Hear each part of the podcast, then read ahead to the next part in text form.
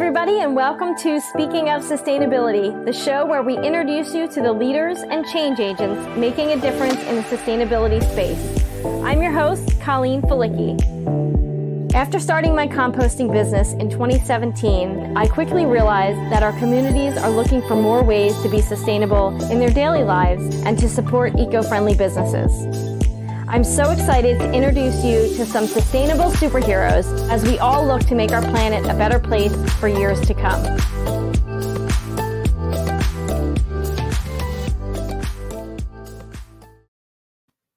I love the music on that. Welcome, everybody, to Speaking of Sustainability. I'm so glad you could be here today. Um, I'm super excited to introduce you to our guests. But before we do that, I just want to bring light to a uh, fact that I learned that blew my mind. Um, and I think it will yours as well. The US makes up only 5% of the world population, but it throws away enough plastic bottles in a week to encircle the earth five times. That is insane. That needs to change. And that's why we're here. I'm here to introduce you to the change makers in our community who are making a difference uh, by their sustain by being sustainable and sharing what they know and what they do uh, for our communities. So today, I would like to introduce you to a friend of mine, Kara Lehman. She is um, the owner of Kara Jo Skincare and Bee Farm. Welcome, Kara. Hi. Hello. It's so great to be here. Thank you for having me. Yeah, thank you so much for being here. I'm, I'm super excited to host you. I know we were we were talking before about how we we talk all the time, and kind of an extension of that, a recorded chat. So a recorded chat, yeah. One thing that I just thought of when you were saying that quote was uh, something that blew my mind about plastic bottles and sustainability is ever since recycling started, which I don't even know when that is, but um, only 9% of plastic that has mm-hmm. ever been recycled is actually recycled. Like, so we put plastic into recycling, but since the start of recycling, only 9% has ever wow. actually been recycled. That's so insane. gross. Yeah. yeah. So we just, we need to stop using it. For sure. Yeah. Thanks for sharing that with me. That's, uh, it's disturbing. Um, well, today we're going to talk about uh, with with Kara. We're going to talk about pollinators and native plants. But I have some questions uh, to ask you before we kind of dive into that. So, um, I'm going to ask you a little bit about you know where you're from and and where you reside uh, currently. Kind of a little bit about you. Great.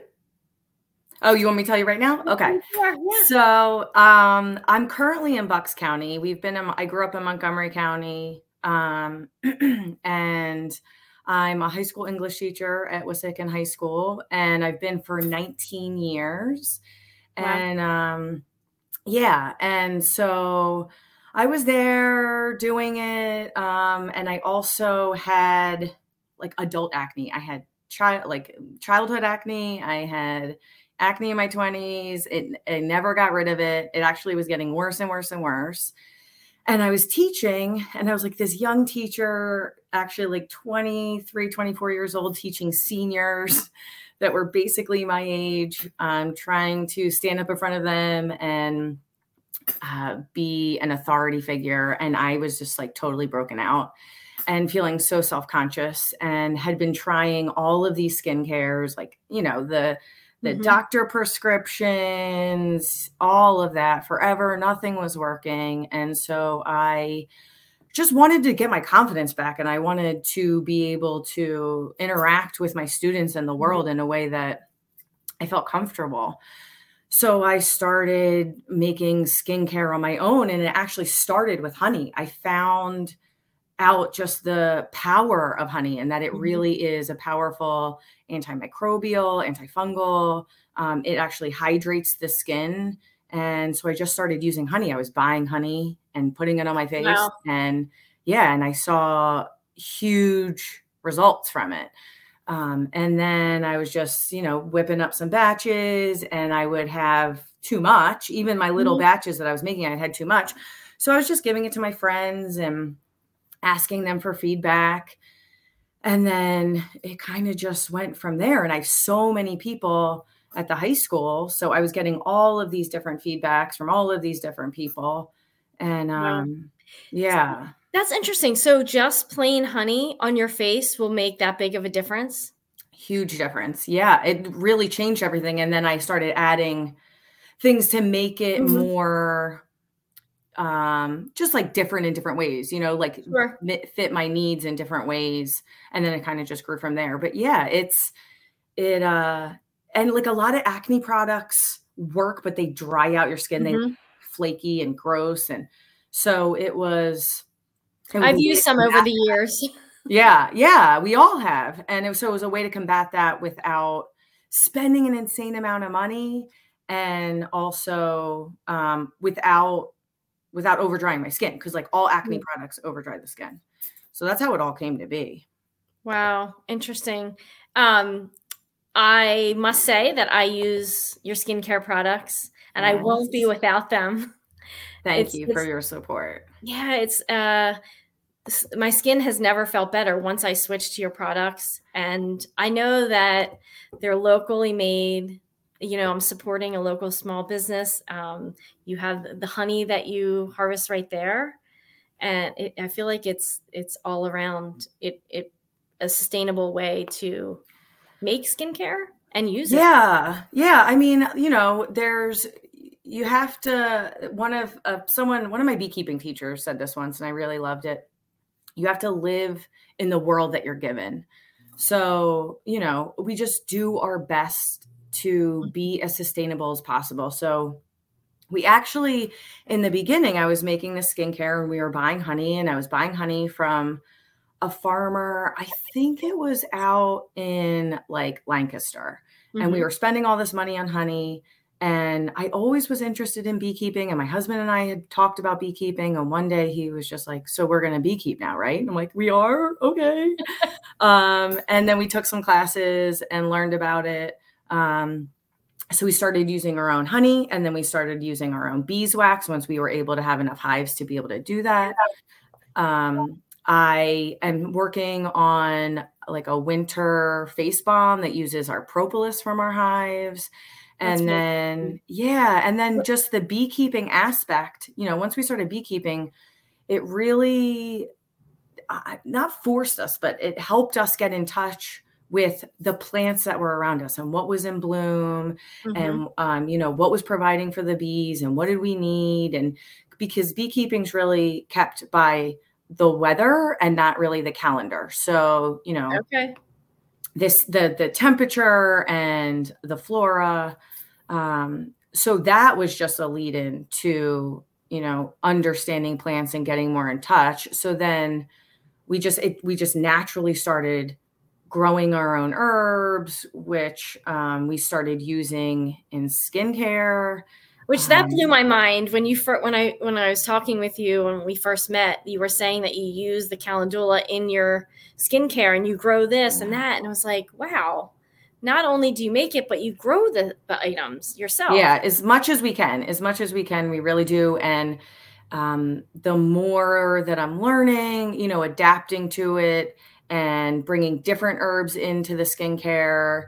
Um, like this year, I grew loofah, which was I saw that. oh, amazing. um, yeah. So I I don't know. I mean, I got a couple. I got a couple. Mm-hmm. I don't mm-hmm. think I understand the loofah plant, but we were we had some success, and now mm-hmm. I'm trying to figure out how I want to make it with soap. So it's just interesting, you know. Um, like adding it into your soap product. Yeah. So like making a loofah soap. Okay. You know, so it's like a kind of a scrubby soap. Um, so just really trying to be inspired by the bees, by the plants, mm-hmm. and letting them I mean, they're so they're such providers and they provide such um, healing medicine mm-hmm. really for us that's that's right there right in front of us and so many of us don't even know that what's growing in our lawn and what's buzzing around us um, we sure. can use to make ourselves healthier and we don't need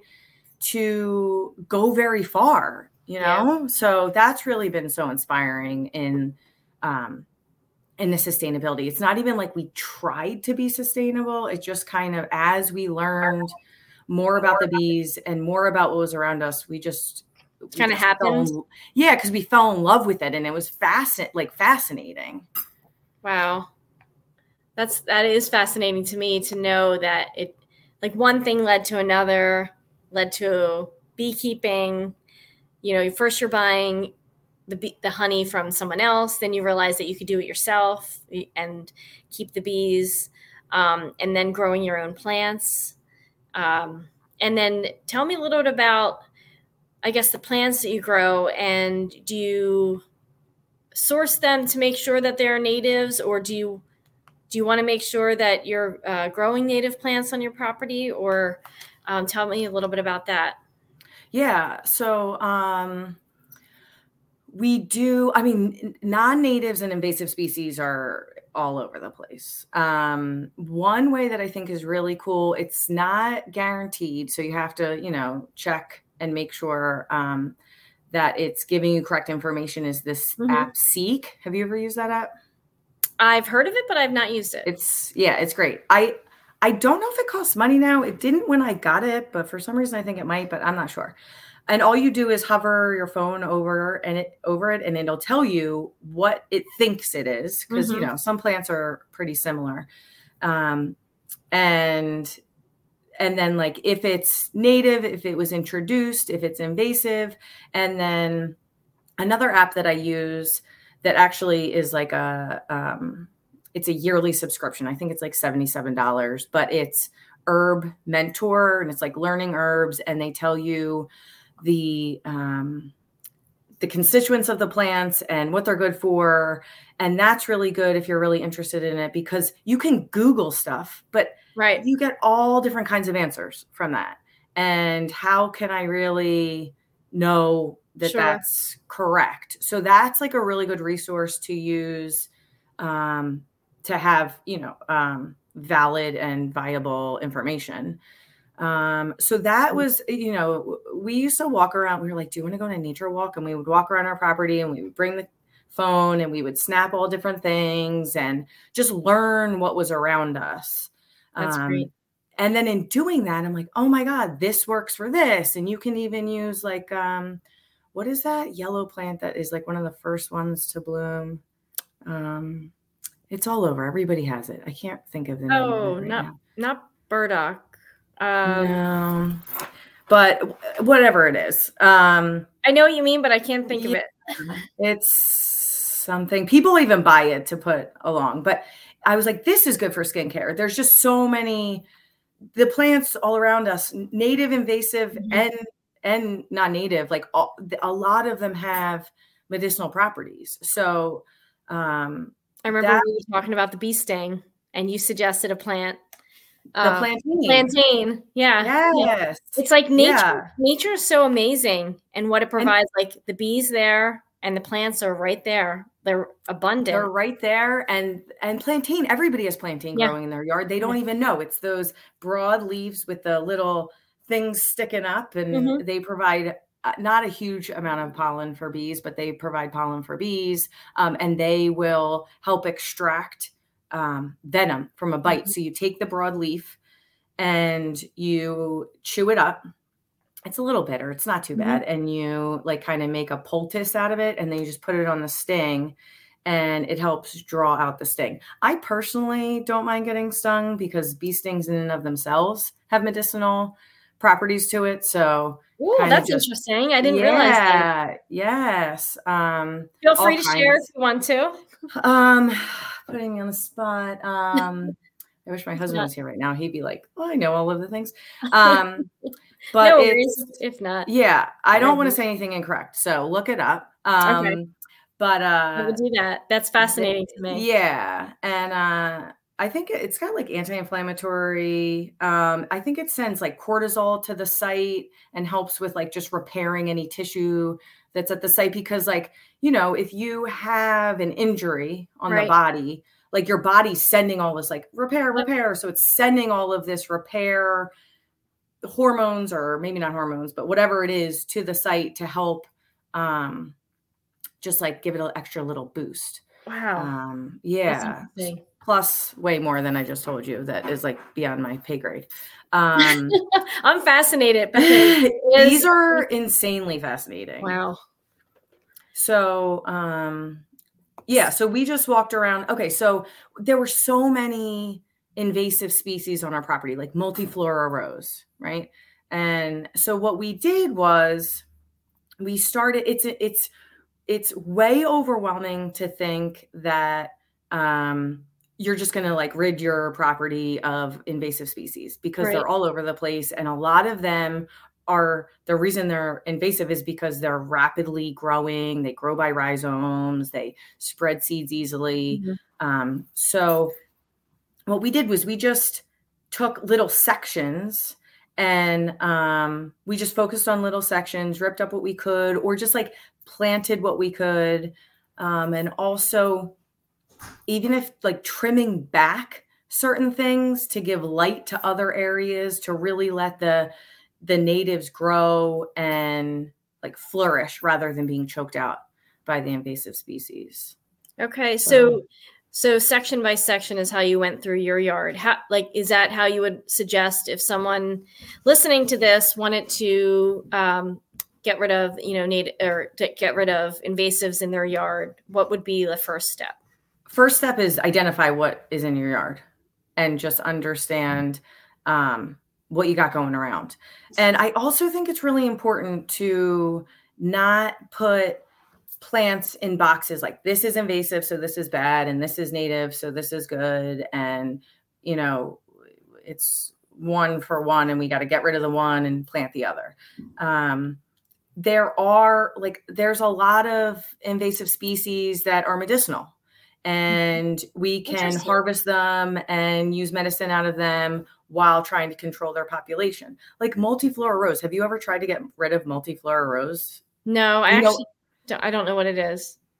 You do. It's everywhere. So you've seen it. It's like oh, it's such a it's I I hate it, but I try not to hate it because it does have a purpose. Um they're like these long thorny um like limbs they have white flowers like white roses okay. um and actually because they're wide open um pollinators can get to them especially like specifically honeybees can pollinate them easier because like other roses they kind of have to climb in mm-hmm. and get them but like the pollen and nectar is exposed um so it is a food source um but they they grow by um their root structure is just insane and they go really deep and then Got I it. think what they do is like their long spindly arms will like re-root in the ground. So they're just all over the place. Like almost um, like raspberry bushes. I feel like raspberry bushes yes, do that. But way worse. Wow. and um, but they're really good for soil retention right? Okay. So like a lot of times, so they I think it was like Japanese, I can't remember if it was Japanese knotweed, which is also invasive and also mm-hmm. medicinal mm-hmm. and also really good for pollinators, specifically honeybees. Um, but uh in a time where like not a lot else is blooming. So, but like so I Japanese knotweed and multiflora rose, a lot of times they the, humans plant it for soil retention. And when floods come in and the waters come in, oftentimes everything will get washed out because right. the waters are so strong but the root structure of these two plants really hold deep and they can help with like mm-hmm. holding up banks and stuff so it's important you know to just understand that the benefits um, of these the benefits of having these plants there. Yeah like we don't want to say the plants are bad. You know what? Guess who planted the plants? We planted the plants. And oftentimes right. these invasive species will root in areas that humans have disturbed. So you know we we don't want to like point the finger at the plants or you know we want to think about like how we're interacting and what we're doing and how we're impacting um, the area to either support natives or support um, non-natives or or invasive. So what choices are we making? So step one is definitely um, understanding what's out there. And then step two, I think, is you know looking up um, like knowing your ag zone. So you want to know like what will grow, what won't, um, and then looking for spots that you want to that you can and want mm-hmm. to plant. You know, I mean, it doesn't have to be anything super intimidating. Like Greg and I will take. We just moved to this property last year, and we just bought all of these native wildflower seeds, and we just walked around and we just threw them everywhere. Oh, I like, love it. Yeah, and and then this year we started seeing the them pop up. Sometimes wildflowers take like two seasons to come around. It'll take a little bit longer. What'd you say? I didn't realize that.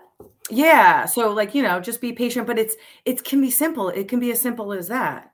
Um, so you don't have to spend a lot to no have these. You have to spend a lot, and you can also propagate plants. Mm. Mm-hmm. So, um, you know, you can take, you can cut plants in half and move them around. That's always fun. Um, and like take seedlings and try to root them. Okay. Like if you just let even um, like take an take a section. So my friend lives in Ambler mm-hmm. and he doesn't have a lot of space, but he really wanted to kind of make like a uh, he wanted to plant plants mm-hmm. and he mm-hmm. wanted to plant native plants. And so what I said to him was put down a little tarp and kill everything that's growing there and just kind of, mm-hmm. you know, start over again. So it's just sure. like this strip uh, like along the edge of his property. It wasn't even too big. Mm-hmm. And and then he made a little like border because he wanted a border with bricks and um he's just meadowing it and so sprinkling wildflowers and we talked about and then what, what we did was we came over to my house and um like we got goldenrod we just like dug up some goldenrod mm-hmm. and put it in there is um, that the, sorry i didn't mean to inter, interject there but is that the plant that you were talking about earlier the yellow plant no. or no? Uh, forsythia okay. was the plant. Oh, forsythia. Okay. Yeah, forsythia. You can. I've never used it, but when I looked it up, because now I'm like, okay, what's this plant? Ooh, what? like what? How is it magical? You know? Okay. And uh, I it was just like, oh, you can use it in skincare. So then I'm always like, ooh, what can I make with this? Um, or even just like teas. You don't even have to be. Yeah. I mean, you have to be careful and make sure that you're getting the plant that you think it is. Sure. Right. So, um, but even just like pouring some hot water over some plants like like violets you know mm-hmm. violets are some of the first things that come up in the um in the spring in like the yeah it's it might even technically still be kind of winter at that point and um just like you got to make sure that they're the right i think that they have the heart-shaped leaves you have to make sure that they have heart-shaped leaves mm-hmm. and going around and just picking them up and making violet tea is just fun. And it just, yeah. I think really the way to do this isn't to make it feel like work, like, oh, right. I gotta plant all these plants. It's what is this? And what can this like how can I interact with this thing? And what can sure. this provide for me? And mm-hmm. and how can I help this thing grow? Or how can I kind of remove it and still what can it provide for me? And it might not provide anything, but even multiflora rose. Mm-hmm has rose hips. Sure. And the rose hips, I was walking around not that long ago, like a couple weeks ago, eating the rose hips from the multiflora rose, and yeah. they're they're tart and they've got um, vitamin C in them, don't they? Yes, like yes. High in vitamin and C. Like, and antioxidants. Mm-hmm. So I think just trying to have fun with it is yeah, really looking important. at it from a different perspective, right? Is what yes. it sounds like. You're yes. instead of feeling like it's going to be a job to do this and um, how you know time consuming. Well, I wanted yeah. to ask you, what would you say um, could be like a call to action or the biggest takeaway that you want to give our viewers and listeners to know how to support native plants and pollinators? So I think something that we didn't mention is so native plants is important, right? And the reason that native plants are important is because native plants help support native pollinators. Mm. So native pollinators and native plants have evolved together. And so native plants, a lot of times, even native pollinators um, emerge at the time that their native plant, like the plants that they feed on, come around. Oh wow. Um, and bloom. Yeah. So um and there might be viable sources for native pollinators, but because they didn't evolve with like introduced or invasive species, they mm-hmm. don't even visit those plants because they don't even know that that the food is available. Sure. So that's one of the reasons why supporting native species is is important, you know, and um, why we want to do it and why we want to give space and room for natives to grow, mm-hmm. um, and maybe like cut back and and uproot non-natives and just and again just like kind of learning what's around you having fun with it and and falling in love with you know the earth and the plants. Mm-hmm. and um, i have i have an herbalist teacher and he said just the other day that i thought was really great that we humans often talk about how we need to be stewards to the planet. And he was saying you know it's not really about being stewards to the planet because that puts us in control. And then we're you know inserting ourselves in places that we don't really necessarily maybe need to and maybe to start thinking about having more of a symbiotic mm-hmm. relationship mm.